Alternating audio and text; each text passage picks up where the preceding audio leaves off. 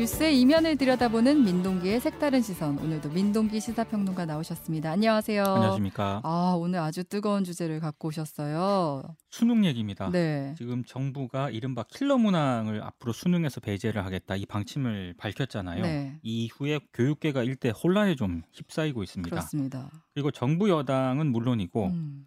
어, 정부에서도 지금 뭐 일타 강사들이 수험생들의 불안 심리를 좀 파고들어서 음. 수백억 대 이상의 뭐 소득을 거두고 있다. 또 네. 이런 비판도 음. 내놓고 있고요. 네, 네. 어, 일각에서는 이런 이제 방침, 비판 이런 것들을 언급을 하면서 앞으로 일타 강사라든가 일부 대형 학원에 대해서 세무조사를 벌이는 음. 것 아니냐 이런 전망까지 나오고 있거든요. 네. 그래서 오늘은 윤석열 대통령이 발언이 불러온 수능 대혼란에 대해서 좀 얘기를 해보겠습니다. 그 사실 이제 정부의 방침 그러니까 뭐 수능 출제 경향에 변화를 줘서 사교육비를 억제하겠다 이거에 대해서는 그래도 다들 대체적으로 공감을 하잖아요. 저도 방향은 맞다고 봐요. 네. 학연이지만 수능이 지금보다 더 쉬워져야 한다는데도 전폭적으로 저도 동의를 하고 있거든요. 음. 근데 문제는 정부와 교육 당국의 이 같은 정책 방침이 이 전문가들을 비롯해서 우리 사회 다양한 이들의 의견을 충분히 들었느냐, 음. 그리고 심도 깊은 논의 과정을 거치고 나왔느냐, 이거 아니겠습니까? 네. 지금 빚어지고 있는 혼란상을 좀 봤을 때 제가 봤을 때 그 과정을 충분히 거치지 못한 것 같아서 조금 우려스럽습니다. 음, 어떤 측면에서 그런 점을 우려했어요? 일단 이규민 한국교육과정평가원장이 대통령 발언 나흘 만에 자진 사퇴하지 않았습니까? 네. 근데 저는 이 경우는 초유의 사태라고 보거든요. 그렇죠. 그동안 수능 출제 오류 사태가 몇 번 발생을 한 적이 있었는데 그때 평가원장이 책임지고 물러난 사례는 있었습니다. 그러니까 그건 수능 이후에 그런 그렇습니다. 거죠. 네. 근데 수능이 아니라 네. 모의 평가의 난이도 조절 실패 문제 때문에 평가원장이 사퇴한 일은 이번이 처음이라고 음. 하고요. 교육부와 총리실이 지금 이 평가원에 대한 대대적 감사까지 예고를 하는 상황이지 않습니까? 네. 근데 수장까지 물러났기 때문에 혼란이 불가피할 수밖에 없고요. 음. 그리고 지금 이렇게 되면은 앞으로 어, 이 한국교육과정평가원에 또 출제위원이라든가 이런 분들이 참여를 해야 되잖아요. 네.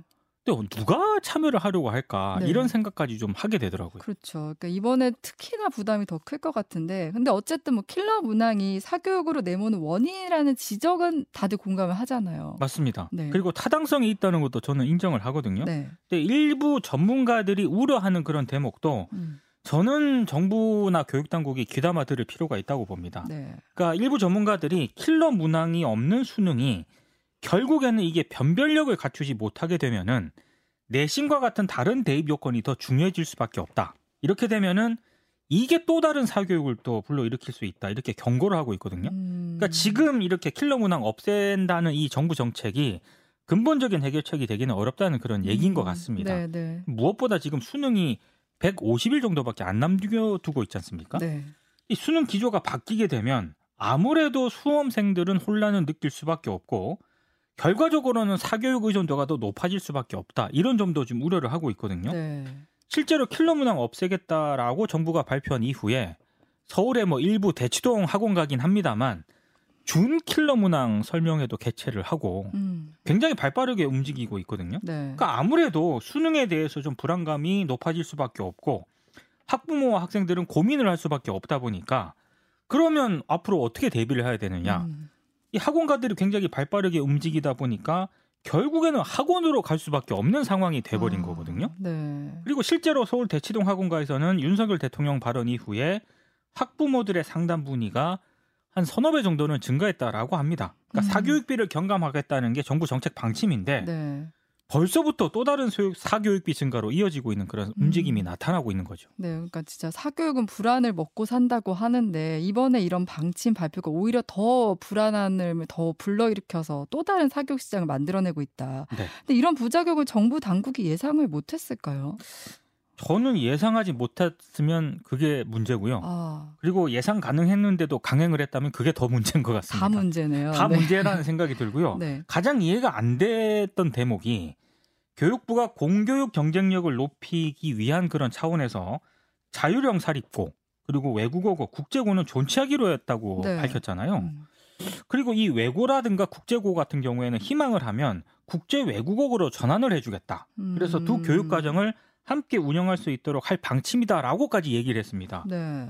근데 자사고 외고 국제고가 그동안 사교육을 지나치게 좀 유발하고 있다라는 그런 비판과 지적은 이미 오래전부터 제기가 돼 왔던 문제입니다. 초등학생들도 외고반 뭐 이런 게 있단 말이에요. 그래서 사교육이 심각하다고 문제가 제기가 돼 왔었잖아요. 네. 근데 지금 교육부가 밝힌 내용을 보면은 사교육을 경감하겠다라고 얘기는 하고 있는데 음, 자사고 외고 국제고는도 그대로 둔다? 네.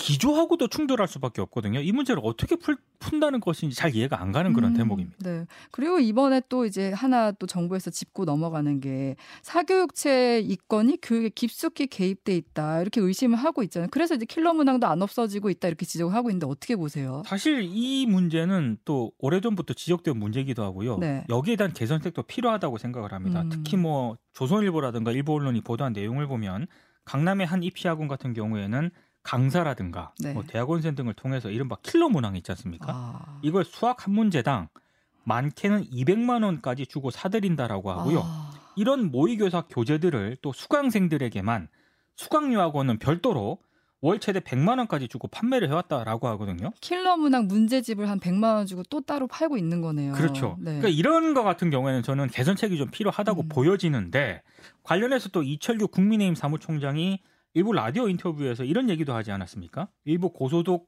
고소득 일타 강사들을 향해서 음.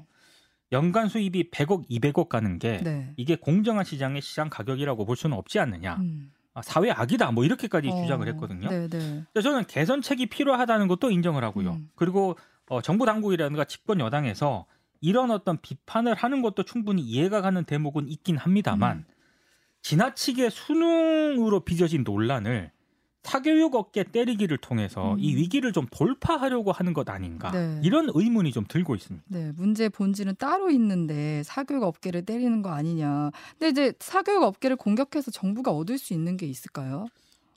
얻을 수 있는 거는 일단 뭐 학- 많은 학부모들의 비난 이런 거를 음, 이 사교육 업계로 돌릴 수는 있겠죠. 음. 근데 방금 말씀하신 것처럼 그게 사교육 문제 본질은 아니지 않습니까? 네. 그리고 사교육 시장이 이렇게 형성이 된게 우리 교육의 구조적 문제에서 비롯된 결과로 형성이 된 것이지 음, 일부러 뭐 이 사람들이 원래부터 일타 강사들이 뭐 사교육의 문제가 된 건 아니지 않습니까? 그러니까 네. 선우가 좀 잘못됐다는 아. 생각이 들고요.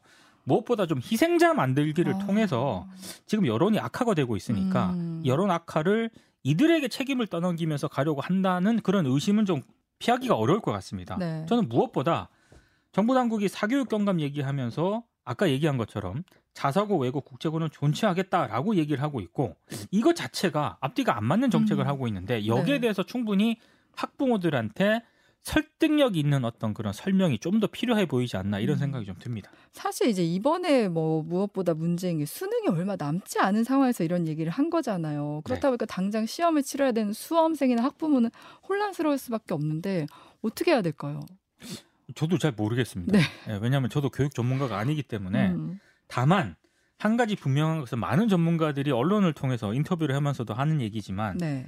단순히 킬러 문항 줄인다고 사교육비가 경감되는 건 아니다라고 많은 분들이 지적을 하고 있거든요. 그렇죠. 특히 사교육비 문제 같은 경우에는 뭐 입시 경쟁 과열뿐만 아니고요. 고등학교 서열화에 따른 뭐 교육 음. 불평등 문제라든가 대학 서열화 문제라든가 이에 따른 또 임금 격차. 그러니까 우리 사회에 종합적인 문제가 얽히고 설켜 있는 그런 문제인데 어디 한 군데 고친다고 해결되는 문제가 아니에요. 그렇죠. 네. 킬러 문항 없앤다고 이게 없어지진 않습니다. 음. 그래서 앞으로 교육 당국이 뭘 하겠다는 건지가 저는 구체적으로 좀 와닿지는 않거든요. 네. 그래서 구체적인 어떤 보완책이라든가 음. 앞으로 어떻게 하겠다라고 하는 거를 학부모와 학생들에게 좀 더 구체적으로 설명할 필요는 있는 것 같아요. 음, 어느 방향으로 좀 가야 될 것 같아요.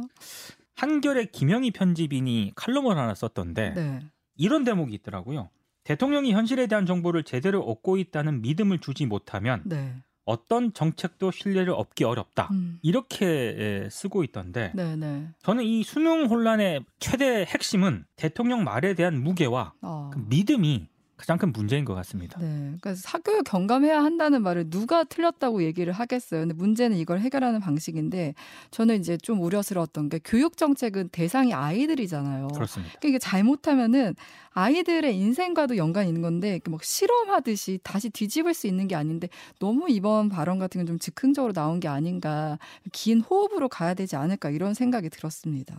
정부 장 방침이 맞다고 하더라도요. 이걸 당장 이번 수능부터 또 해야 되는 것인가? 음.